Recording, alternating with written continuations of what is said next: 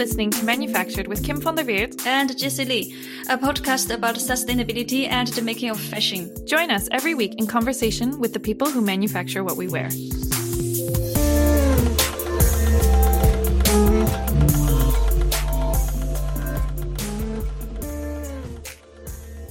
We can hardly believe it, but this is the last interview of season three.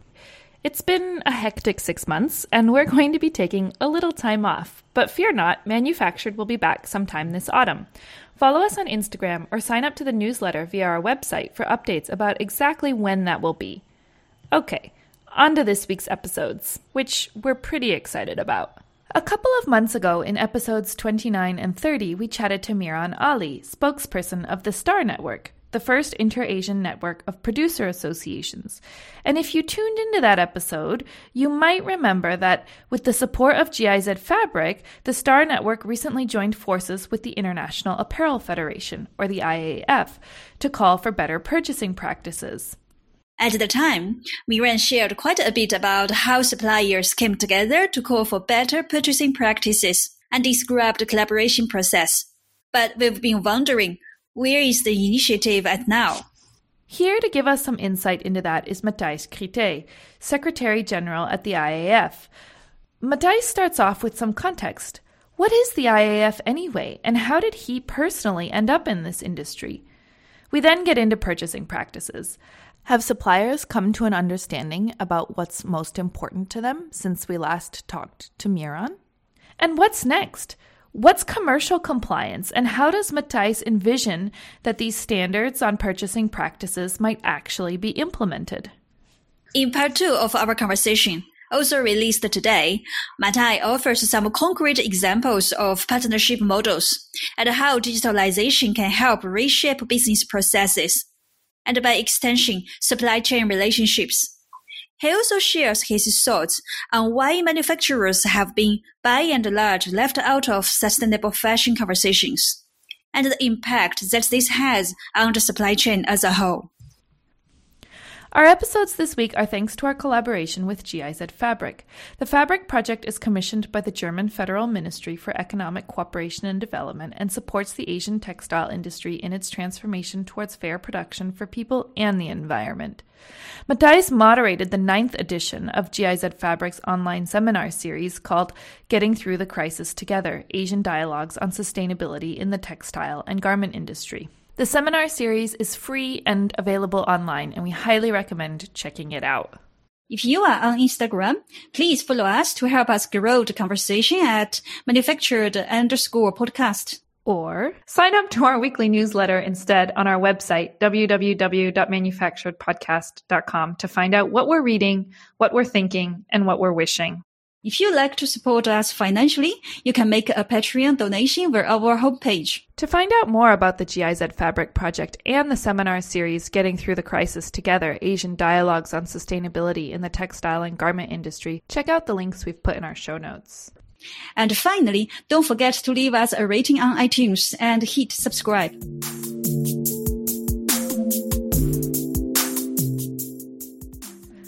Matthijs, we'd love to get some context about the IAF and your story. Yeah, so I'm uh, Matthijs um, and Secretary General of the uh, IAF, the International Apparel Federation. Uh, to some of you, it may be, uh, may be known, to others not. The International Apparel Federation has as its core members uh, industry associations across the across the globe in all continents. So it's really the only uh, association that uh, joins together on a global level um, industry associations that again represent a lot of companies. Um, but these, and I think that's a, a, unique aspect, and that will uh, that sort of shines through in all of the work that the IF does. Um, it uh, combines um, brands, mostly smaller and medium-sized brands, because those are the members of the associations in countries like the Netherlands or Germany or uh, Canada or Australia. Um, uh, with, on the other hand, uh, manufacturers, um, because those are the members of our association members in countries like Bangladesh and China and Pakistan and Ethiopia.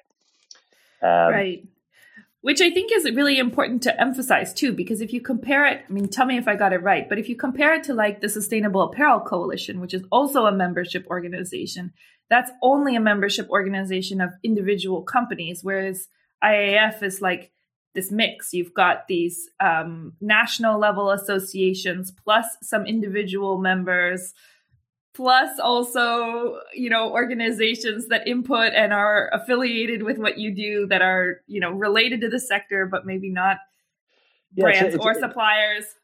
it's very different. Um, yeah. uh, and and it's also um, well the name says it it's a coalition and not an association right, right. and and and and an association is a um, is an org yeah it's a typical organization with typical char- characteristics um, uh, for instance, yesterday uh, the IF had its General Assembly. Uh, so that's how an association works. The General Assembly is the, is the main decision making body. So we actually um, approved the decision of a new uh, IF president uh, who will be uh, starting. The press release will come out later today. So actually, um, and by the time this podcast is uh, is aired, that will be that will be known. And and I promise you, it it it does underscore our um, uh, current focus on, uh, on on manufacturing. Uh.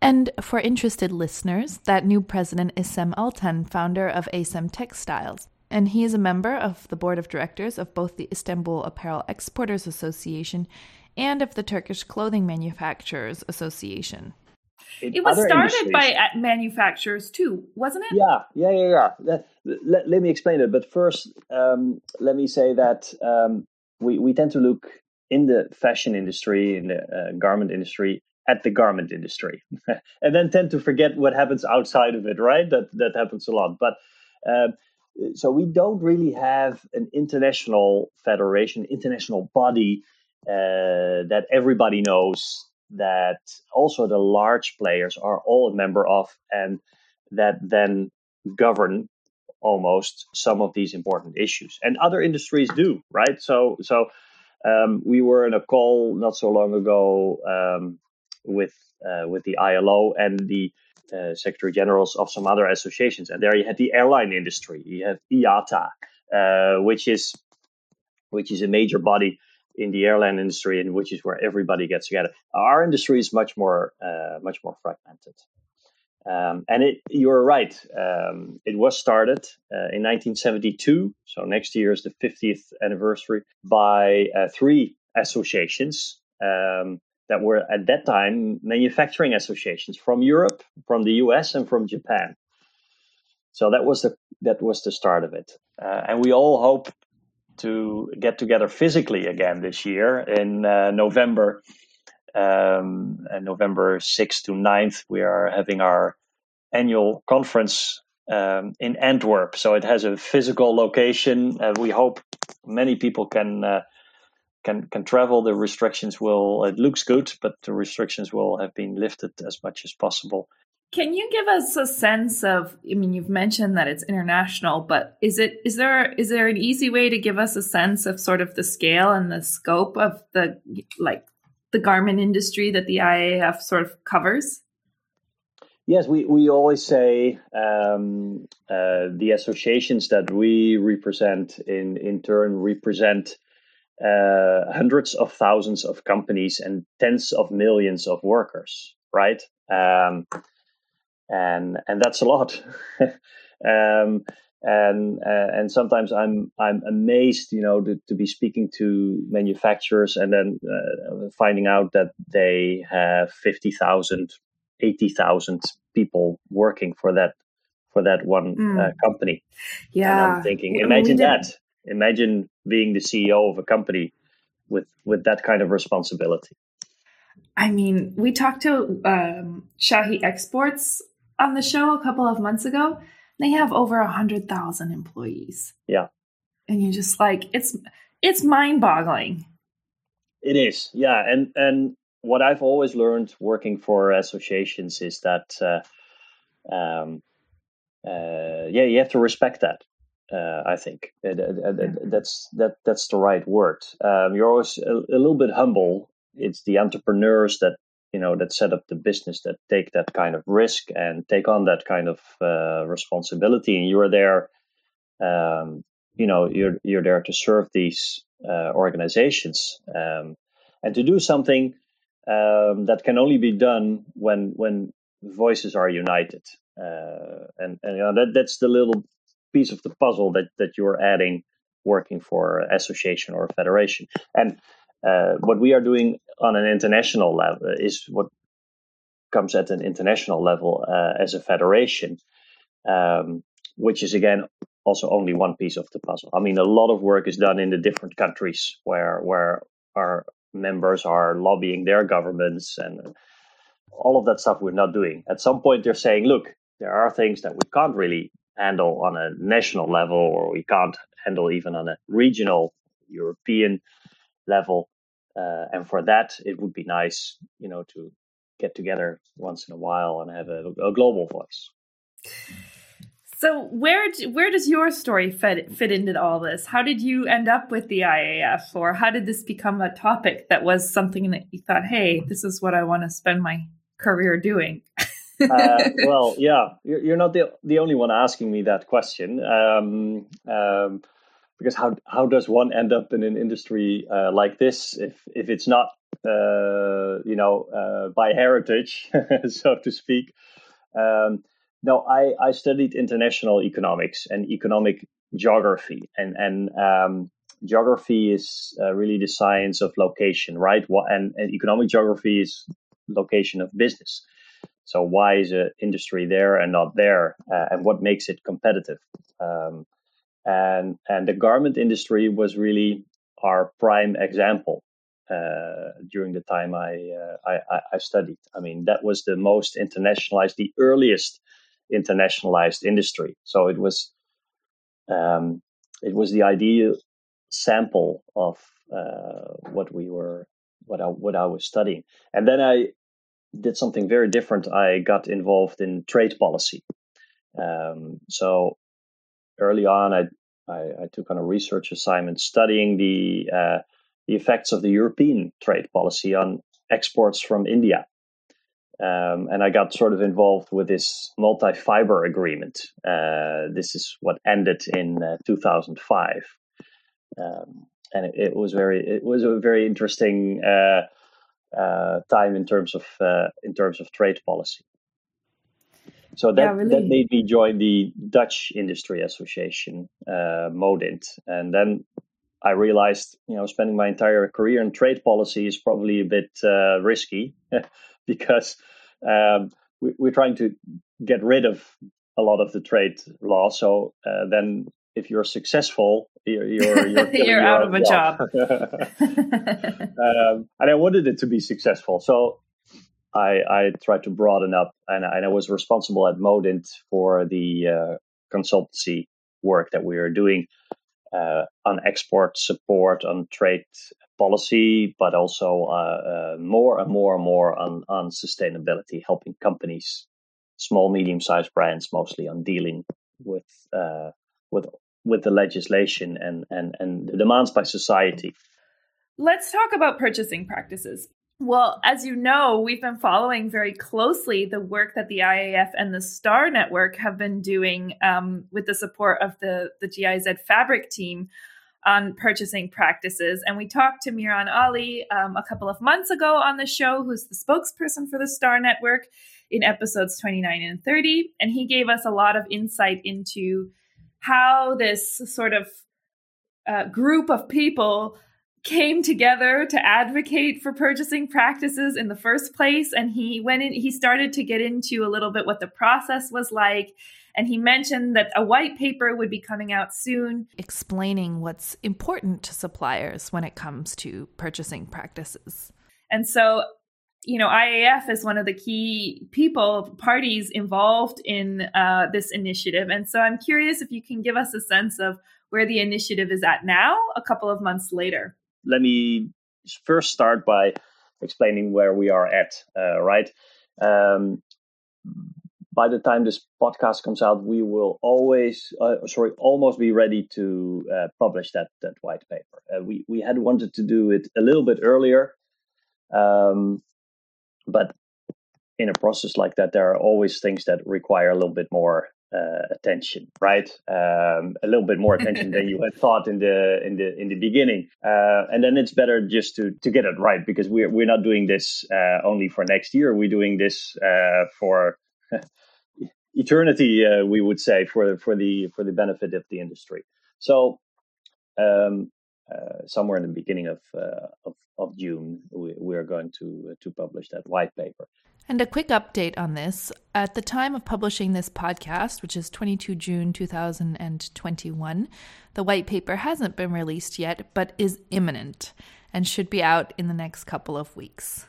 Now, at the same time, uh, we are um, working on our phase two. So we're we're we're we're drafting um, the the outline of what we are going to do in uh, in phase two because obviously there uh, this work has only just started, right? Um, so what we have done is to ask the question to the manufacturers. Now, if you were posed a question, and you are by us, um, what would the purchasing practices need to look like? right? What, in your view, constitutes uh, an ethical? Uh, what do you experience as an ethical purchasing practices? Um, and wh- where's room for improvement? How did this come to be?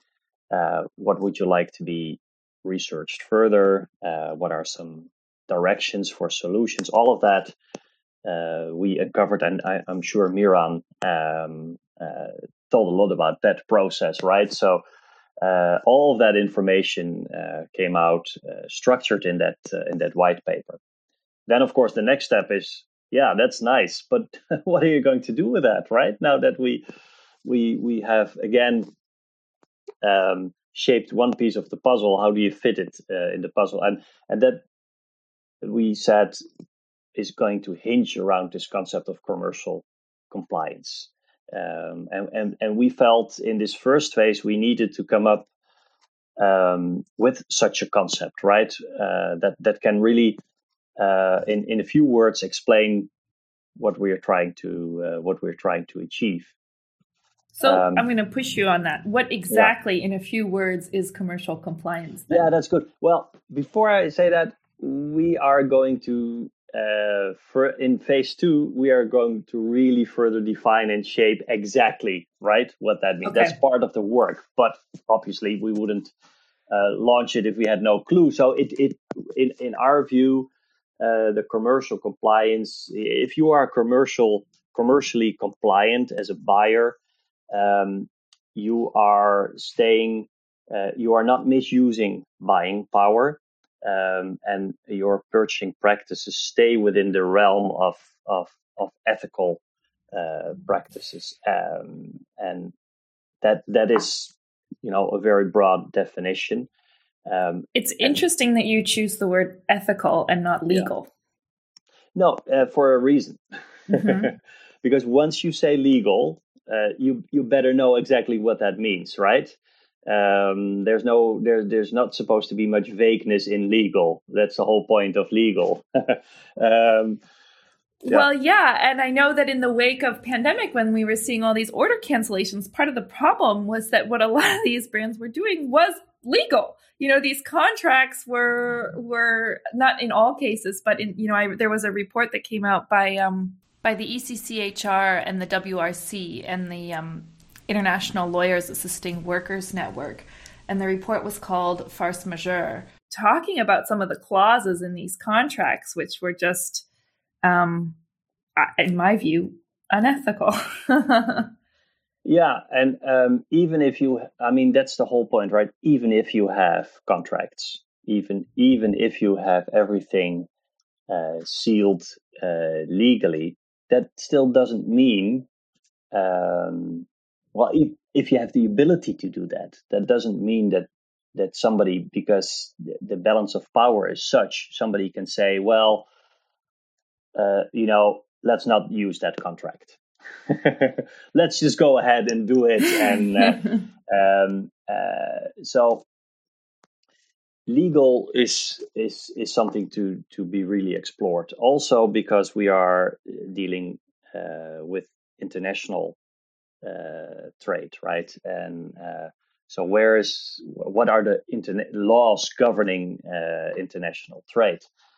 Um, and that's why also the, the the IAF has from early on started to get close to UN guiding principles, the Ruggie framework, what is happening there, because that looks, you know, closest to uh, a framework that that is able to, on a global scale, govern in some way uh, and and and define uh, what this commercial compliance could uh, could look like, and then it's translated to the uh, to the OECD, um, yeah. um, to the um, to the due diligence uh, guidance.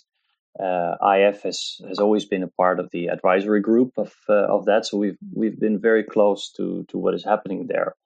What what is good is that purchasing practices was uh, always a big part is all has always been a big part of of these due diligence of this due diligence guidance. Um, and it's really much more a balanced approach looking also uh, within that due diligence guidance at um, so what is a reasonable effort that buyers are actually making uh, to ensure that there's no harm done in these supply chains right so right. these directions reasonable effort which is which is not necessarily what is exactly in the contract right which sometimes mm. goes goes beyond that okay i'm not saying there should be or there is going to be a law that says um, you didn't now make a reasonable effort right um, mm. but it has to go in that in that direction so is it fair to say that like okay, to in sort of plain English, that this white paper that's about to come out is looking at sort of trying to articulate what's acceptable ethically and what isn't and that the commercial compliance phase 2 is looking more at like okay so then the how you know that how do you actually uh you know bring these guideline guidance that's going to come out in in these in these white papers? How do you bring that to life? Is that accurate or not? Yeah that, that is totally accurate. Um, okay. we are trying to um, in phase two you know have a, have an active uh, program of implementation of this. Mm. um, uh, part of that is further defining uh, the principle uh, but a big part of it is dialogue right um, um, and some part of it um, uh, is some form of enforcement. Um, um and the enforcement can be, um, I'm, I'm using these words, but uh, just to make clear what we are doing, but it should not be exactly perceived in that way. But uh, to have some form of a credible threat, right? Um, yeah. Uh, because if you only have dialogue, uh, then then it's going to be like the situation that we were already in, right? Um, only for certain at a at a higher level because we now have much more insight in what manufacturers want. Um, but I think I think the part where, for instance, we can say, look, uh, if there if if there are really bad breaches of commercial compliance, this this can be more visible right? And and maybe you don't want that to be visible if you're the one doing the breach. so is, uh, is credible threat somehow? I mean, I don't know if you're able to. I mean, if I read between the lines, is it something linked to reputation then, or is it something else? Well, that is part of what we what we have to define, right? And and um, all of this is also bound by by the law, right? So um, uh, there are laws on on, on competition, um, and and the interesting thing there is competition law is never a problem if what you are doing doesn't have much of an effect. uh, so well, as, as soon as it starts, you know, to potentially have some some effect, okay, you know you're on the right track, but you also have to act within within the law, right? Uh, that's mm-hmm. important. And and for another part, the law is is being shaped as we as we go along because this is this is a little bit new territory.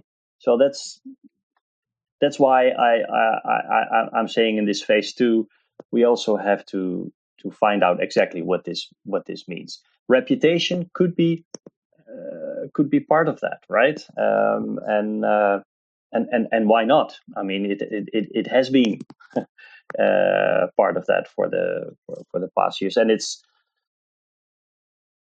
um, it's also what consumers want. They want to understand what company um, you know is, is is taking the, the, the steps that I feel comfortable uh, with as a as a as a consumer. It's interesting because it reminds me in Cambodia, they have for um, labor disputes, they have an arbitration council, which issues basically will hear cases. You know, when I was a factory manager there, we'll hear cases between an employer and an employee.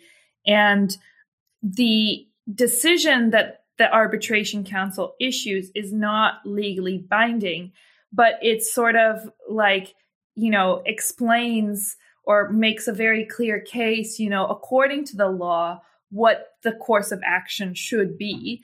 It is interest. It was inter- It is interesting because although it has no legal power, but just the fact of putting out a statement which sort of includes a particular line of reasoning as to what the right decision should be actually served in Cambodia anyway relatively effectively to put pressure on a particular course of action afterwards. You know, it was something that then activists could use or different entities could could point to. And so it was interesting because it wasn't it wasn't a core I mean it wasn't a legally binding thing, but it still had quite a lot of teeth. And if you're interested in learning more about this, highly recommend going back to check out episode 24 when we talked to Matthew Rendell, an expert in Cambodian labor law and one of the lawyers involved in setting up this arbitration council. Exactly. Um, so that teeth part is is important for everybody, right? For this to uh, for for this to continue. So I like uh, the uh, part where you talk about arbitrage. Um, mm-hmm. So if you would define how we would operationalize, how we how we mm-hmm. imagine this commercial compliance principle to be operationalized, a couple of terms come to mind, right? Uh, one of them would be transparency, and that would be along the lines of what we uh, what we just talked about, and and, and reputation there is uh, is part of it. Um, immediately, we have to say that if you go that route, you have to be very very uh, careful, uh, and and the process by which um, you know this transparency is uh, is run has to be has to be very trustworthy. Because what we also see uh, is that sometimes it's precisely the companies that are trying, you know, sticking out their necks, trying to do the best that that that are the ones that are uh, that are attacked, which which doesn't help, you know, progress. mm-hmm. it doesn't.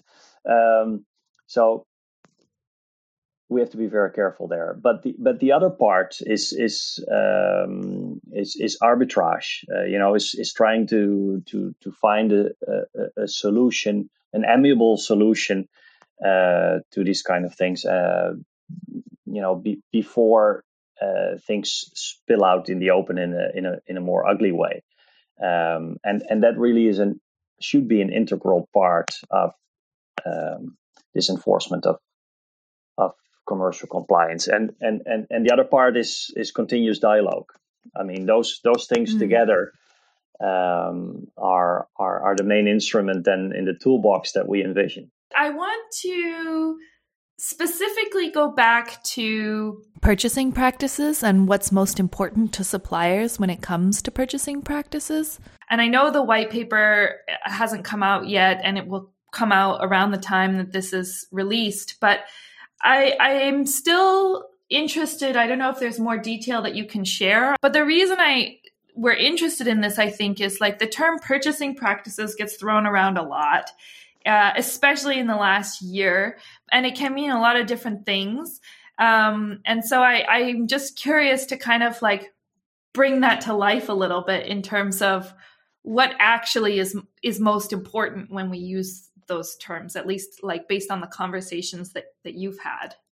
So when we dissect purchasing practices uh, a little bit um, um, one thing we can do is follow the structure that we made anyway in uh, in the in the project, and uh, we dissected it uh, into uh, payment terms, uh, delivery terms, um, into um, planning and information exchange, into uh, pricing and negotiations, um, and into third party uh, negotiations. Um, so there already you have a little bit more uh, depth uh, as to to what the term uh, means, um, because it's not, and and certainly um, it's it's not just about price, right? Uh, a lot of it is about uh, transferring, um, I would say, risk to the to the manufacturer. Um, and I, I, I found that very interesting. The market is struggling, this industry is struggling with risk, right? There's an inherent fashion risk. That's why it's fashion. Um, but this is really um, extreme in our industry. So you design something one and a half year before, and then uh, you have to hope that people like it. Mm-hmm. Um, that costs a lot of money because often you're wrong and you have to do something with those goods that people actually don't really like so you have to sell them at a big discount or or you can't sell them at all um, so that risk is something that you know is passed from the strongest to the weakest link in in in many different ways but interestingly even in trying to fix the problem right which means that reducing the risk means you have to be more flexible uh, you have to be at the last moment uh, decide does the consumer want uh, yellow or does the consumer want red? And if you wait until very close to the moment the, the product is actually in the store, then you reduce the risk because then you're pretty sure that the consumer, you know, a few days later still likes yellow. um, but transferring that that risk and that that that flexibility that is required is also uh, in in in uh, two rough ways, I would almost say, shoved towards the uh, the manufacturer uh, uh too much, uh, and I think that is that is where a lot of the problems are occurring. Um, I'm so glad you articulated it this way. I'm looking at Jessie because I feel like it's something we've talked about so much on on the show. Um, and I think you're like, I to- totally agree with you. These things around price, around payment terms, around delivery terms, all these things are, are basically, in my view anyway, tools for distributing financial risk a certain way. You know, they're the how. Um, but if you talk about like purchasing practices, like what I think it is about distributing, uh, distribution of financial risk and reward. And it's interesting to hear you pick up on this point on flexibility because it's also actually, yeah, it's something we've talked about a lot on the show because it's like, you know, uh, um, on the one hand, like I think they really go hand in hand. Shared risk will will enable more flexibility because you know, just to give an example, like where do I start? Like my my take on it is that I, I think one of the reasons why the forecasting horizons are so long in the first place, and you know therefore why it's so hard to get these predictions about what consumers will buy right, has to do with an unequal distribution of financial risk in the sense that like when the brand sort of outsources that financial risk to the supplier and says, okay, you buy all the raw materials up front, you have all the people on your payroll, like them changing that forecast doesn't actually cost them very little. And so when the supplier takes on that risk all by themselves, I mean, more or less, so to speak, then it creates very directly an incentive to push that risk down to someone else whether that's a subcontractor whether you know whatever that is. And that's i think because because as a factory manager like and i've articulated this before on the shore on the show, the thing that affected my bottom line the most was these deviations, unexpected, I should say, unexpected deviations in forecast, right? Because you know, when you've already sunk all the costs of materials and all the costs of labor, if you only, you know, if you let's say it costs you $100 and you sell 100 pieces well your price per piece sold is a dollar but if you only sell 50 suddenly your price per piece sold is or your cost per piece sold rather is is $2 double. And nothing else has changed. You know you haven't gotten faster you haven't gotten slower you haven't gotten you know you haven't hired or fired anyone. Um, and so that like creates i think a direct incentive to get the, you know that makes the supply chain longer and longer because how do you cope with that? You cope with that by keeping your capacity as flexible as possible which requires relying on these external entities you know like subcontractors or whatever. And then that makes the forecasting horizon longer you know? And and then that makes the forecast less accurate and then you end up with too much inventory that you can't sell and anyway. no, I mean, and what what you're describing, I think, is a is a systemic problem, and mm-hmm. and the the interesting thing is, and that's where um, why this is so central to what the IAF is doing, because we are not purely the manufacturers association or the brands or the buyers association. So we're looking at at the good for the industry, uh, and central to that is is the performance of the supply chain right? So um, what what what we are looking at is uh, a, a, collective solution to to a problem um, that um, that requires this collaboration. Um, and if if there's no collaboration, insufficient collaboration in the supply chain, then then the the the, the flexibility, the the risk problem uh, is being solved in a suboptimal way um, you know it, it, it's being solved for one party and um, mm-hmm. a bit but it could right. even be better sh- even for the right. buyers right so right. so yeah in, yeah in, in um, not sharing uh, risk and reward uh, in a in a more equal way in effect uh, the uh, the buyers the, the, the brands uh, and and the retailers are also uh, getting uh, a suboptimal result. And, and and that's the interesting thing. So where who who moves first, right? So it's mm-hmm. a, it's a systemic uh, it's a systemic problem. What I found striking was that when we work together also with better buying, right? In this mm-hmm. uh, in this product, and we interviewed Marsha Dickson from Better Buying in episodes 48 and 49. So if you're interested in learning more about this, be sure to go and check those out.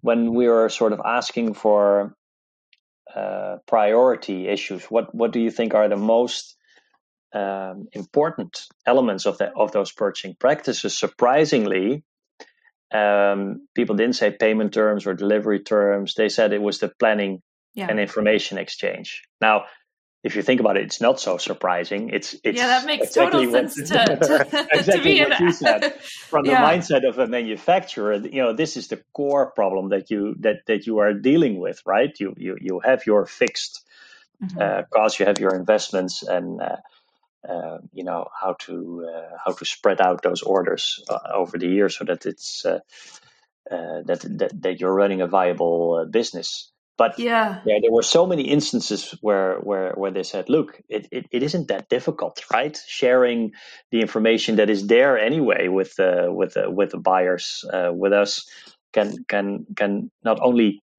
uh, make our business more profitable easily, but it it also can vastly improve our performance. Yeah. You know, for for for for these brands. So so what are they waiting for?